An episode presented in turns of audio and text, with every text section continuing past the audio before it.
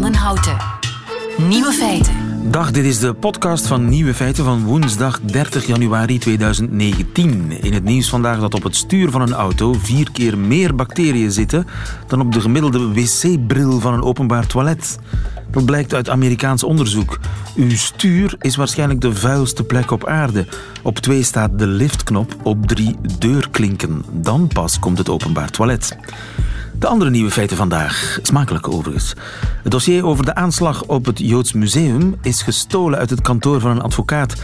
De man die Starbucks grootgemaakt heeft, wil Donald Trump opvolgen. Van Amsterdam naar Sydney rijden met een tien jaar oude elektrische auto, dat kan. In Venezuela staan twee presidenten lijnrecht tegenover elkaar. En niet alleen het gas dat een koe produceert warmt de aarde op, ook haar plas. De nieuwe feiten van strafpleiter Walter van Steenbrugge krijgt u in zijn middagjournaal. Veel plezier. Radio 1. Nieuwe feiten. Het was toch even schrikken toen eh, een uurtje geleden ongeveer het nieuws binnenkwam dat uh, het dossier van Mehdi Nemouche, de verdachte van de aanslag op het Joods Museum in Brussel, dat dat dossier is gestolen uit het kantoor van de advocaat van een van de burgerlijke partijen, Anne van Rentergem. Goedemiddag. Goedemiddag. Van onze cel Justitie. Wat is er gebeurd?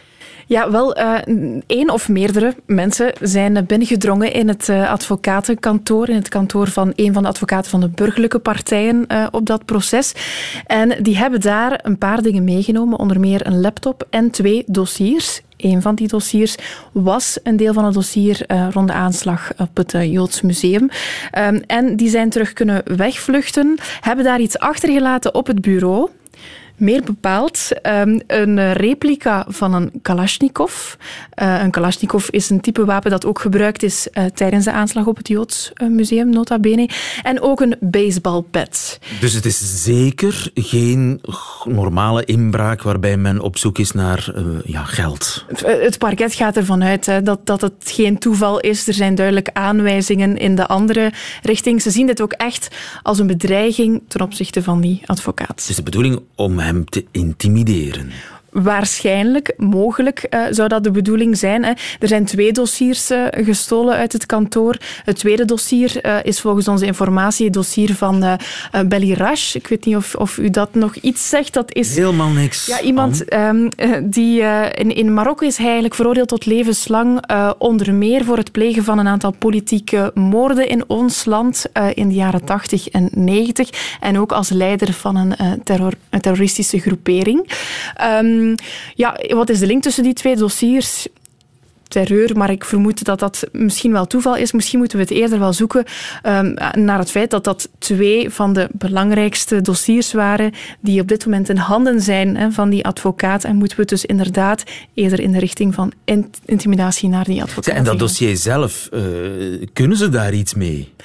Ja, dat is de vraag natuurlijk. Hè. Wat, wat, wat, heb je daaraan aan zo'n aan zo'n dossier? Daar staat natuurlijk wel heel gevoelige informatie in. Als we kijken naar het, de stukken rond het uh, aanslag uh, rond de aanslag op het Joods Museum.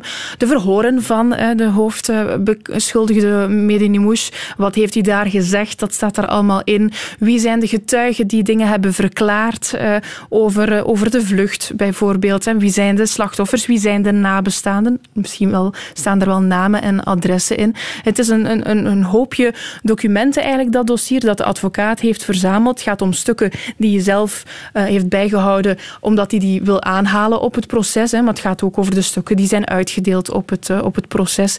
Uh, dus het is nog een beetje het gissen naar welke stukken precies in dat dossier staken. Maar dat het gevoelige informatie is, dat is wel duidelijk. Hebben we enig idee wie dit kan geweest zijn? Nee, daar, daar is het gissen naar. Op dit moment is de federale gerechtelijke politie een sporenonderzoek aan het doen in het kantoor. Zoeken naar, um, naar aanwijzingen om te zien wie hierachter Mensen zou kunnen zitten. Mensen uit de omgeving van de moes? Dat kan. Hè. Die Kalashnikov is in ieder geval een heel uh, bizarre, uh, bizar ding dat daar is achtergelaten. Hè. Wie, wie doet dat en waarom? Het lijkt ook inderdaad een link te zijn en naar, naar dat dossier.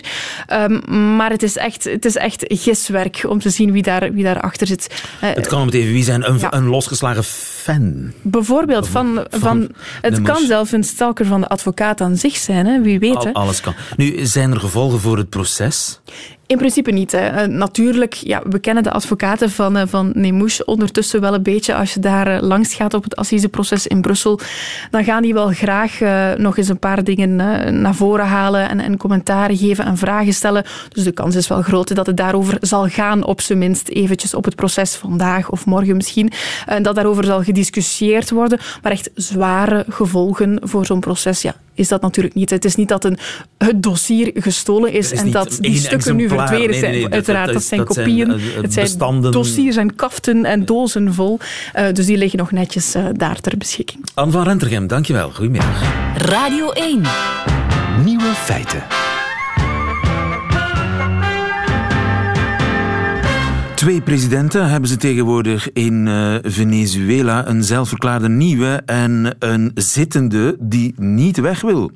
Marjolein van der Water, goedemiddag. Goedemiddag. Je bent correspondent in Zuid-Amerika voor de Volkskrant en je bent in Caracas, Venezuela.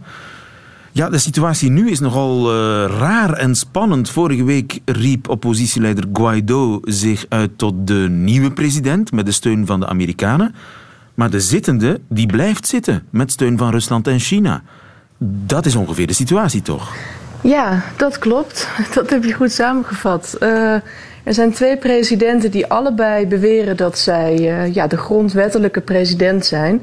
Maduro is in mei herkozen, dus hij zegt: Ik ben de gekozen president.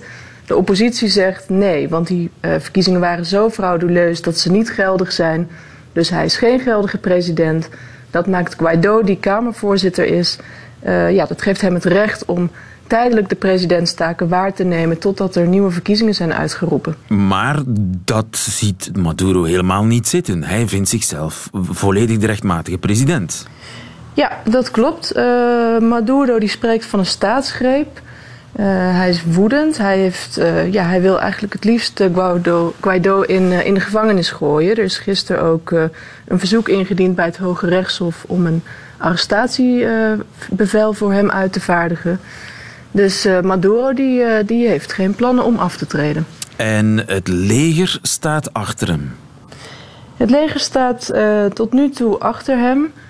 Uh, dat is wel de, nou ja, de belangrijkste tactiek van Juan Guaido, is om te proberen om het leger aan zijn kant te krijgen. Hij zegt, jullie hebben uh, de plicht om mij uh, te steunen. Ik ben de grondwettelijke president. Maar het is zo dat de afgelopen jaren het, het leger, en dan voornamelijk de legertop natuurlijk, die heeft veel meer macht gekregen in Venezuela. Zowel politieke als economische macht. Dus ja, zij verdienen heel veel geld aan de corrupte praktijken. En dat is natuurlijk ook een van de redenen om, uh, om Maduro te blijven steunen. Maar wat zien China en Rusland in Maduro? Ja, nou dat zijn toch voornamelijk uh, economische belangen. Kijk, aan de ene kant zijn dat natuurlijk uh, landen die, die ja, om het zo te zeggen, geïrriteerd zijn over opnieuw de arrogantie van de Verenigde Staten om zich te mengen in de, in de binnenlandse kwesties van een ander land. het heeft dus ook wel een ideologische kant, maar ja, het is vooral economisch. Zowel China als Rusland hebben enorme belangen in de oliesector hier en die willen ze veiligstellen. Maar als Venezuela zoveel olie verkoopt, waarom zijn de mensen dan zo arm? Ja, dat is een vraag die is niet in, uh, in twee zinnen te beantwoorden. Het is, het is een land dat twintig jaar uh, uh, wordt geregeerd door een socialistische regering. En die twintig jaar is steeds meer genationaliseerd. Uh, die genationaliseerde bedrijven die zijn niet productief gehouden. Dus uiteindelijk ja, ligt eigenlijk de hele economie stil. Behalve de oliesector. Die is wel behoorlijk gekrompen ook. Maar die, die produceert nog 900.000 vaten per dag. Um, maar ja, dat is nog maar de enige inkomstenbron van dollars. Alles moet geïmporteerd worden. Uh, dat heeft ertoe geleid dat er schaarste is, grote schaarste. Enorme inflatie van 2 miljoen uh, procent vorig jaar. Uh, de regering heeft de wisselkoers gecontroleerd. Dus er is een officiële wisselkoers voor dollars en een zwarte koers. Dat werkt enorm corruptie in de hand. Er worden dollars verhandeld in plaats van die te gebruiken om te importeren. Wat de schaarste weer vergroot is. Ja, het is een, een aaneenschakeling van rampzalig beleid wat dit land uh, aan de afgrond heeft gebracht. En dus de mensen zitten echt te wachten op verandering? Ja, het overgrote deel van de Venezolanen uh, snakt ernaar dat Maduro opstapt.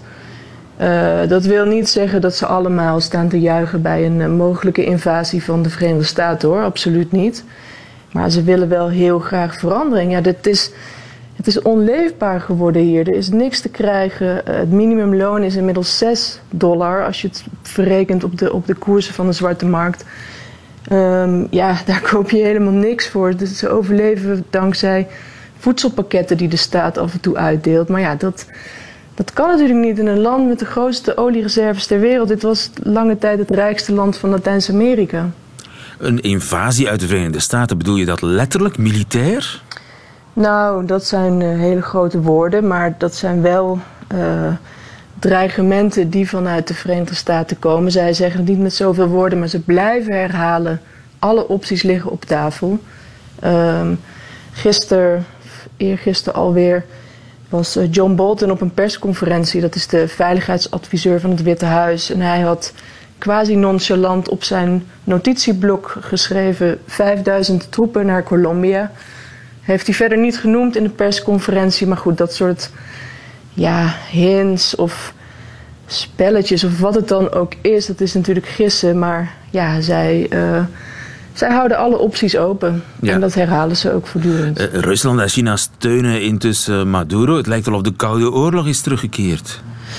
Ja, zo, uh, zo lijkt het af en toe wel een beetje. Maar ik denk dat het, de steun van China en Rusland is ja, beperkt. Ik uh, denk niet dat zij echt bereid zullen zijn om, om zich in een oorlog te gooien vanwege Venezuela. Ik denk dat zij vooral heel erg bezorgd zijn over hun economische belangen, zoals ik net zei. En als het ze lukt om daarover met de oppositie tot een goed akkoord te komen, dan dan zullen zij Maduro ook laten vallen. Ja, en dat geldt wellicht ook voor het leger van Venezuela. Ja, nou kijk, het leger, uh, daar is nog een probleem bijgekomen maandag. Want de Verenigde Staten hebben oliesancties uitgeroepen. Nou ja, dat betekent dat uh, op termijn er geen dollars meer binnenkomen. Want dat is echt de enige inkomstenbron nog. Um, ja, dan kunnen de salarissen niet meer betaald worden van de politie, van het leger, van de paramilitairen. En zonder salarissen, die toch al enorm laag zijn, uh, wordt het op een gegeven moment heel lastig om, om, die, uh, om die troepen nog in bedwang te houden natuurlijk. Is het een kwestie van dagen, uren, weken? Wat denk je?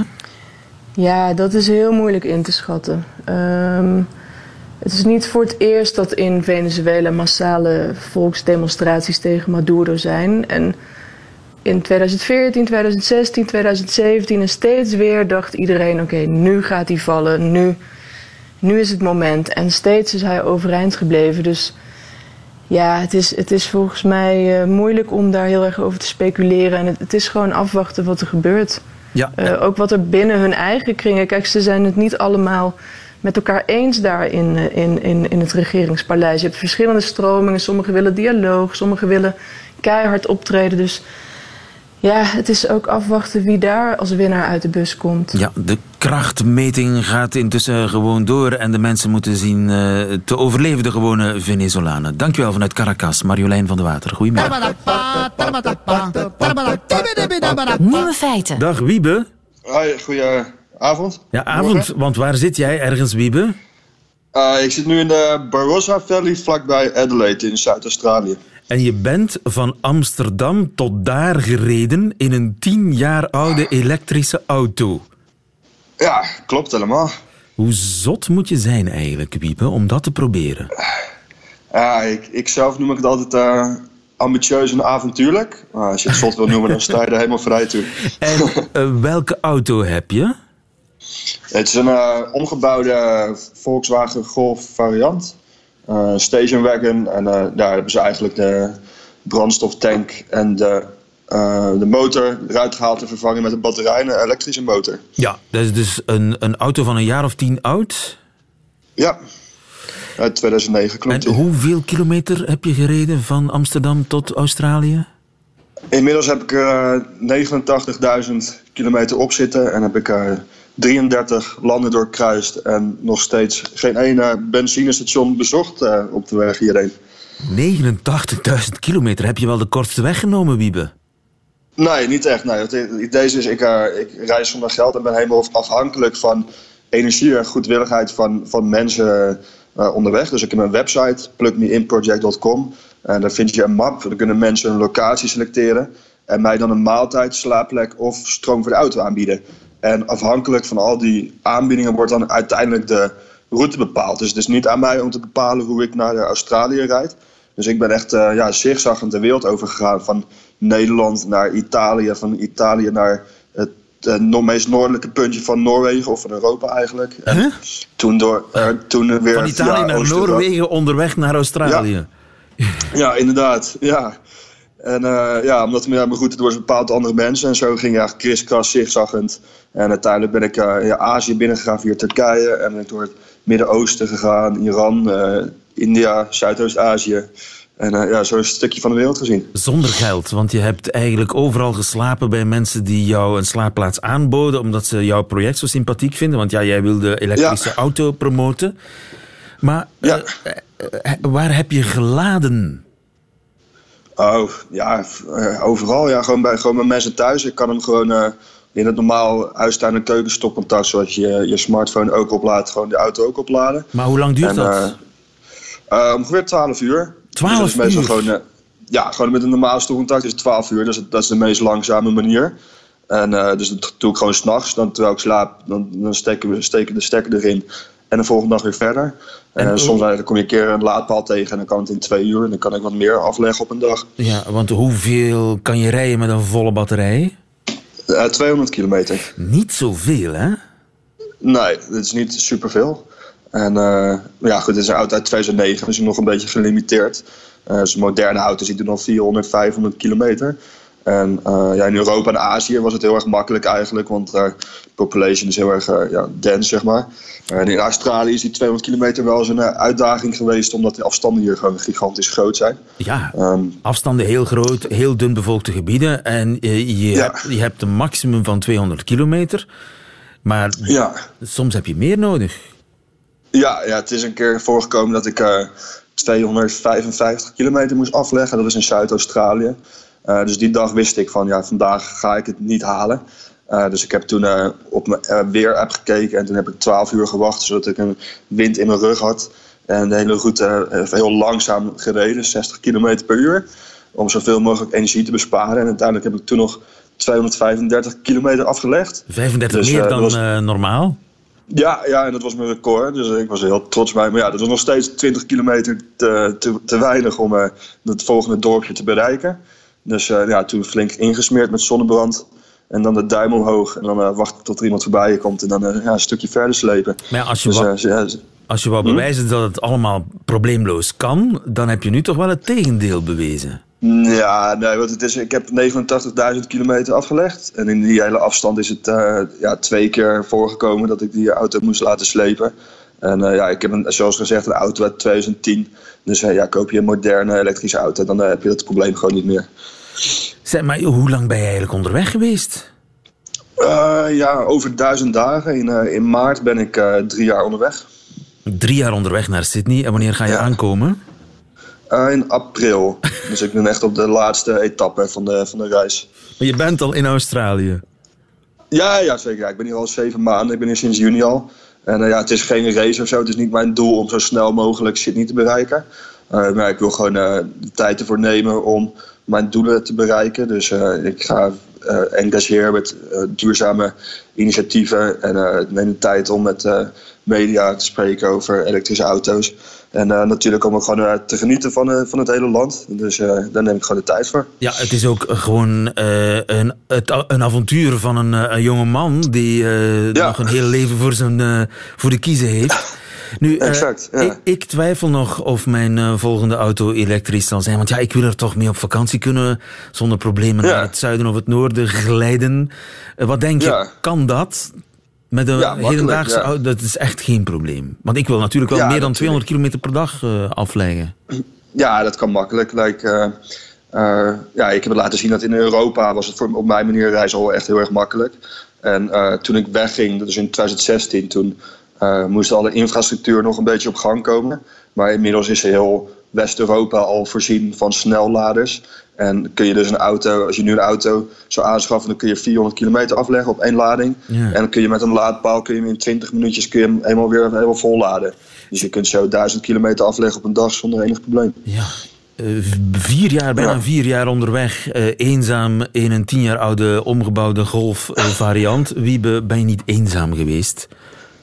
Er zijn wel eens momenten geweest dat het een beetje eenzaam was. Maar over het algemeen ben ik heel veel onder de mensen. Want ik word steeds door mensen uitgenodigd. En uh, ik word steeds aangesproken door verschillende mensen. Maar je moet uh, ook dus dwars door onherbergzame gebieden. Indonesië, jungle.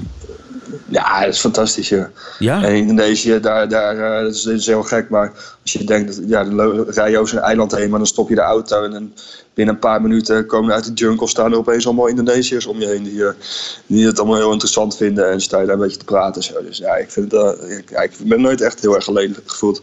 Het avontuur van zijn leven, Wiebe Wakker, gefeliciteerd. En uh, ja, nog veel moed hè? onderweg naar Sydney. In april komt hij aan. Na ja, uh, een reis van bijna vier jaar. En drie jaar. Drie jaar, drie, of, drie jaar en nee, ja, ik overdrijf ja. een beetje om het nog, nog heldhaftiger okay. te maken. 89.000 kilometer in een oude elektrische auto. Wiebe, dankjewel. Goedemiddag. Graag gedaan. Lieven van den Houten. Radio 1. Donald Trump is halfweg. Zijn eerste ambtstermijn is over halfweg zelfs. Nog 21 maanden en dan zijn er weer presidentsverkiezingen in de Verenigde Staten. Het is nauwelijks te geloven. En kijk, er is nog een andere miljardair die zich geroepen voelt. Howard Schultz. I am seriously thinking of running for president. I will run as a centrist independent outside of the two-party system. We're living at a most fragile time.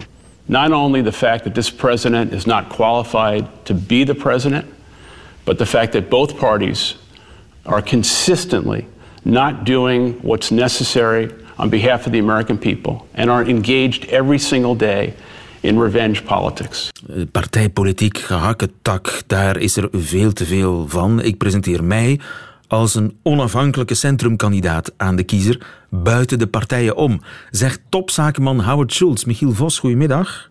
Goedemiddag, lieven. Onze man in New York, uh, die uh, Howard Schultz, waarmee heeft die man zijn miljarden gemaakt?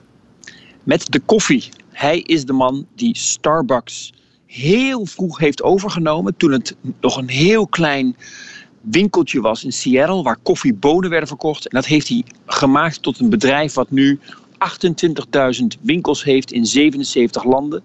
De man is, zoals je zelf, zelf zegt, miljardair. Maar ook een zeg maar, fantastisch ondernemer. Iemand die een, de koffie terug heeft gebracht als iets wat iedereen natuurlijk al lang dronk in Amerika, maar wat het heeft gemaakt tot een soort van bijna Italiaanse ervaring. En dat is iets, ja, daar heeft hij een brand, een merk mee neergezet. Starbucks, wat sinds 30 jaar zo'n beetje een, leidend koffiemerk is in de hele wereld. Ja, dus als zakenman is hij ongeveer evenveel waard, zo niet meer, dan Donald Trump. Ja, in datzelfde interview op 60 Minutes werd even fijntjes opgemerkt dat hij iets rijker is dan Donald Trump, waarop Howard Schultz moest glimlachen. Je weet, 60 Minutes is een heel keurig programma, maar daar werd een klein grapje toegestaan. En daar inderdaad, daar presenteerde hij zich als een centrist independent. Inderdaad, zoals jij zegt, iemand, een onafhankelijk iemand die in het midden wil zitten, buiten de partijen om.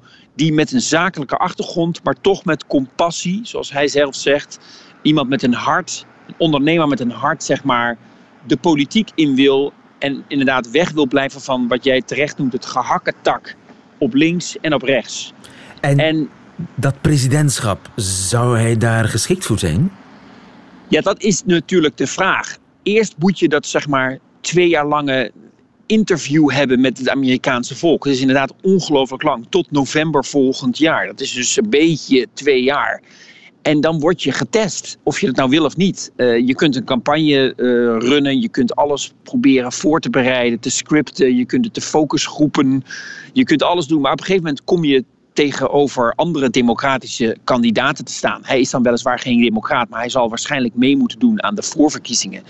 En hij moet op een gegeven moment, stel dat hij dat dan allemaal wint, dat is al een enorme lange weg. Dan zal hij het op moeten nemen tegen die kooivechter op dit moment in het Oval Office, genaamd Donald Trump. En dat is iemand die niet volgens de corporate regels speelt of de politieke regels. Dat is iemand die heel moeilijk te bevechten is. Dus dat is maar heel erg de vraag of hij dat zou kunnen redden. Ja, en Trump is ook een tv-ster, raakt bij heel veel mensen een snaar, kan zichzelf geweldig verkopen. Kan Schulz dat ook? Ja, Schulz is inderdaad veel minder dan Trump, hij is weliswaar een ondernemer, maar inderdaad, Trump is een tv-ster, is een man die rake dingen zegt, die praat in one-liners, die in de buik praat. Schulz is veel meer een man die praat met je hersenen, die intelligent wil overkomen, die dat wellicht ook wel is hoor, maar die toch op een hele andere manier de mensen zal proberen te bereiken. En de vraag is of die daarmee kan winnen tegen Trump. Trump is iemand die gewoon recht door zee in één keer zich niets aantrekt van wat dan ook. Uh, Trump heeft al geprobeerd om deze Trump te kleineren en te zeggen dat hij niet slim genoeg is. Dat is ook heel erg Trumpiaans. En meteen keihard uithalen naar mogelijke ah, is hij bang? tegenstanders. Maar hij is aan de ene kant een beetje bang, maar aan de andere kant zou hij het ook heel prettig vinden als deze Howard Schultz het zou proberen. Want, wat jij in het begin zei, hij zou dan wat we in Amerika noemen de spoiler zijn. Dus hebben we dan wellicht een democratisch kandidaat, een Howard Schultz in het midden en een Donald Trump. En dan zou Donald Trump profiteren van zeg maar de linkse stem, want Howard Schultz wordt toch gezien als links. Die zou verdeeld worden over twee kandidaten. En dan zou Trump er als derde mee wegkomen. Het model is dan Ross Perot tegen H.W. Bush in 92 en Bill Clinton. Zodat Bill Clinton met een minder percentage toch kan winnen, omdat er twee anderen zijn in plaats van één ander. Dus voor de Democraten is het een groter probleem dat Schulz als onafhankelijke opkomt dan voor de Republikeinen. Ja, het is heel mooi om te zien. Howard Schultz is een bejubeld ondernemer met een bejubeld merk. Maar hij wordt in de afgelopen dagen meteen als biljonair asshole neergezet. Omdat hij het waagt om mee te doen aan de presidentsverkiezingen. En het zo wellicht zou kunnen verprutsen voor de Democraten. Uh, Mark, uh, Mike Bloomberg, de oud-burgemeester van New York heeft zich al heel kritisch uitgelaten over Howard Schultz. Dit kan je niet maken. Je kunt zo niet de kansen van een democraat vergooien. Hij is al uitgescholden, deze Howard Schultz, tijdens een boekbespreking die hij onlangs hield bij mij om de hoek. Als, ook daar werd hij neergezet als billionaire asshole. Stay home. Don't do it. Weet je wel, uh, dat is dus de typische reactie van Amerika. We, we, we zijn bezorgd om onze democratie. We zijn bezorgd om Donald Trump. Maar oh wee, als je daar aankomt, dan maken we je af. Er is maar twee smaken in dit land: zwart en wit, democraat en republikein. En OW als iemand als een centrist independent daartussen probeert te komen. Het is een heel vreemd schouwspel. Maar gaat hij het echt doordrijven, denk je? Wordt hij een factor van belang in de verkiezingen van 2020? Hij heeft nog niet aangekondigd, maar hij heeft wel al gezegd dat hij een soort exploration committee, een soort van commissie in heeft gezet, zelf bekostigd, die gaat kijken of hij op de stembiljetten kan komen in alle 50 staten en alle uh, counties, alle gemeenten, et cetera. Dat hij echt kan meedoen, dat hij een landelijke campagne kan lanceren. Hè? Want dan heeft hij alleen maar kans. Als hij echt meedoet in alle staten en als een soort van buitenstaander natuurlijk. Hij moet buiten het partijapparaat van zowel de Republikeinen als de Democraten om. Dus hij moet het zelf een beetje organiseren allemaal. Nu al spannend, de verkiezingen van november 2020, waarin misschien Schulz het vooral moeilijk zal maken voor de Democraten. En eh, wie weet wanneer we weten met welke kandidaat de, kan, de Democraten. Ik, ik hoorde trouwens dat Hillary Clinton niet nee zegt. Nee, niemand zegt niet nee. We zitten allemaal te wachten, lieve. Dit is, dit is twee jaar lang een soort rollercoaster. En zelfs Hillary Clinton, die verslagen is door Trump... en toen zeg maar heel erg het boetekleed moest aantrekken van alle democraten... heeft niet nee gezegd. Zegt nog na te denken over 2020. Dat is ongelooflijk. Ach, het is, pas slechts, het is nog slechts twee jaar. En het is nu al spannend. Dankjewel, Michiel Vos in New York. Goedemiddag. Geen dank. Goedemiddag. Radio 1. De, de, de, Nieuwe feiten. Helaas niet alleen het gas van de koe, maar ook haar plas draagt bij tot de opwarming van de aarde. Greet Ruisgaard, goedemiddag. Goedemiddag. U bent eh, specialist bodemonderzoek van het ILVO, het Instituut voor Landbouw en Visserijonderzoek. Wat is er mis met de koe haar plas? Wel, het is zo, als er stikstof in de bodem zit en als een koe urineert, dan is er op die bepaalde plek uh, heel veel stikstof uh, in de bodem in één keer. En in die bodem gaan de micro-organismen en dan vooral de bacteriën daarmee aan de slag. En die zetten dat om in allerlei vormen. Onder andere in lachgas. En lachgas is een heel sterk broeikasgas en draagt zo bij ook tot de opwarming van de aarde. Dus als ik het een beetje samenvat, door het feit dat de koe plast, ontstaan er allerlei processen in de bodem waarbij lachgas vrijkomt. Ja, maar dat gebeurt dus niet alleen als een koe plast, maar dat is eigenlijk een natuurlijk proces in de bodem dat ook niet alleen in landbouwbodems plaatsgrijpt, maar ook in natuur- of, of, bosbodems. Alleen is het zo dat in landbouwbodems wordt uh, bemest. Dat kan zijn rechtstreeks uh, door de koe, maar dat kan ook zijn bij het uitrijden van dierlijke mest of bij het toepassen van kunstmest. Dus daardoor komt stikstof in de bodem en doordat er veel stikstof in de bodem zit, eh, versterken die processen zich natuurlijk. En is dat ehm, een... en ontstaat er in de landbouw meer uh, lachgas dan in ja, een bos of, of in natuurgebied bijvoorbeeld. En is dat een groot aandeel van de schadelijke uitstoot van vee? Is het even schadelijk als het methaangas dat de koe via meerdere lichaamsopeningen verlaat? Ja, dus op zich is uh, lachgas uh, 265 keer zo schadelijk um, als CO2. Uh, en methaan is 28 keer uh, zo schadelijk. Dus op zich is lachgas een heel schadelijk broeikasgas. Maar als we kijken naar de totale uitstoot van broeikasgassen in de landbouw, dan zien we, uitgedrukt in CO2-equivalenten, dat methaan zo'n kleine 60% voor zijn rekening neemt en uh, lachgas iets meer dan 30%. Dus methaan blijft in de Vlaamse landbouw toch nog ehm, belangrijker dan lachgas. Ja, maar toch 30% is niet niks. is daar iets aan te doen? Daar is uh, zeker iets aan te doen. Je kan dat natuurlijk niet naar nul herleiden, want uh, het is een biologisch proces, dus dat kunnen we niet uh, volledig stilleggen. Um, het is wel degelijk mogelijk om er iets aan te doen. Um, Bijvoorbeeld uh, in grasland kan men ervoor zorgen dat uh, de zode goed blijft en dat de planten de stikstof die neerkomt uh, goed kan benutten. Dat kan bijvoorbeeld in graasweiden door um, een rotatiesysteem toe te passen, zodanig dat die dieren niet altijd op hetzelfde stukje gras zitten. Dus het komt erop neer om de weide zeer gezond te houden en ja. dan zal er minder lachgas in de atmosfeer terechtkomen. Dat klopt. Maar ook op akkerland kunnen er maatregelen genomen worden. Dat gaat dan vooral naar uh, zorgen dat er uh, bijvoorbeeld gefractioneerd wordt bemest. Dus dat er telkens dosissen worden, opgenomen, uh, worden toegepast die door de plant kunnen worden opgenomen. Uh, je kan ook werken met traagwerkende um, meststoffen die minder snel die minerale stikstof vrijgeven, zodat er minder snel lachgas ontstaat. Je kan ook werken aan een betere bodemkwaliteit door het, bo het tegengaan van bodemverdichting, dus minder zware machines gebruiken bijvoorbeeld. Ja.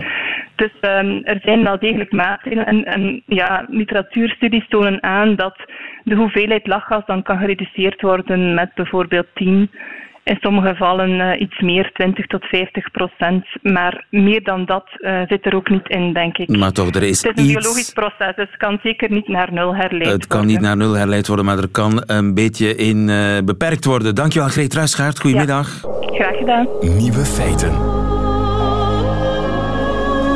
Middagjournaal. Het was geheel toevallig dat gisteravond, toen ik theehaalde, een kereltje de wachtzaal uitstapte en aanstalten maakte om zich naar de dienst boekhouding te begeven.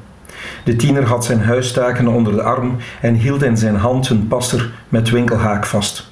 Zijn alaam vermoedde enige ambitie tot vrijmetselarij, maar al snel stelde ik vast dat hij geen geheimen verborg. Hij oogde wat ouder dan de leeftijd die hij me toedichtte, dertien. De jongen bracht centen ter aflossing van een schuld aan een cliënt van ons. Vier zegde hij in helder Nederlands dat hij zelf rechtstreeks had onderhandeld om gemak van betaling te bekomen. 35 euro per maand is best haalbaar, stelde hij, alsof de jongen iedere avond na school nog enkele businessplannen moet uitwerken en analyseren. Zijn vader was invalide, zijn moeder deeltijds spoedshulp. Het gezin stamde af van de Jezidis, Koerden uit Irak. Of er nog andere gezinsleden waren, was een vraag die zichtbaar door zijn merg sneed. Zijn oudere zus was op een dag meegenomen en ontvoerd richting het Sinjargebergte. De klank ging plots uit de stem. Woorden kwamen nog amper uit de mond.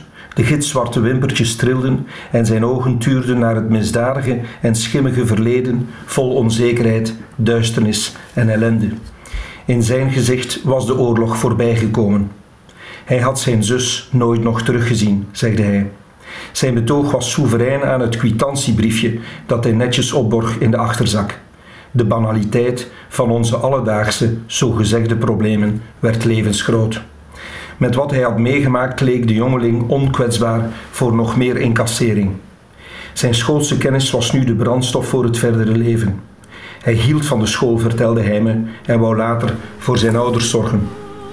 Ooit ga ik op zoek naar mijn zus of naar de daders van de brutale ontvoering, besloot het jongetje het gesprek. Geen slapte bij hem meer te bespeuren, alleen nog strijdkracht. Zijn hartje lag nog niet in puin, evenmin zijn dromen. Dat sloeg bij mij naar binnen. Samenzweerderig schudde ik zijn hand en zag hem als een volleerd pistier op zijn fiets stappen. De lucht zat vol sneeuw. Enkel Adamo en Tombe la Neige kon nog troost brengen. Mon cœur s'habille de noir, tout est blanc de désespoir.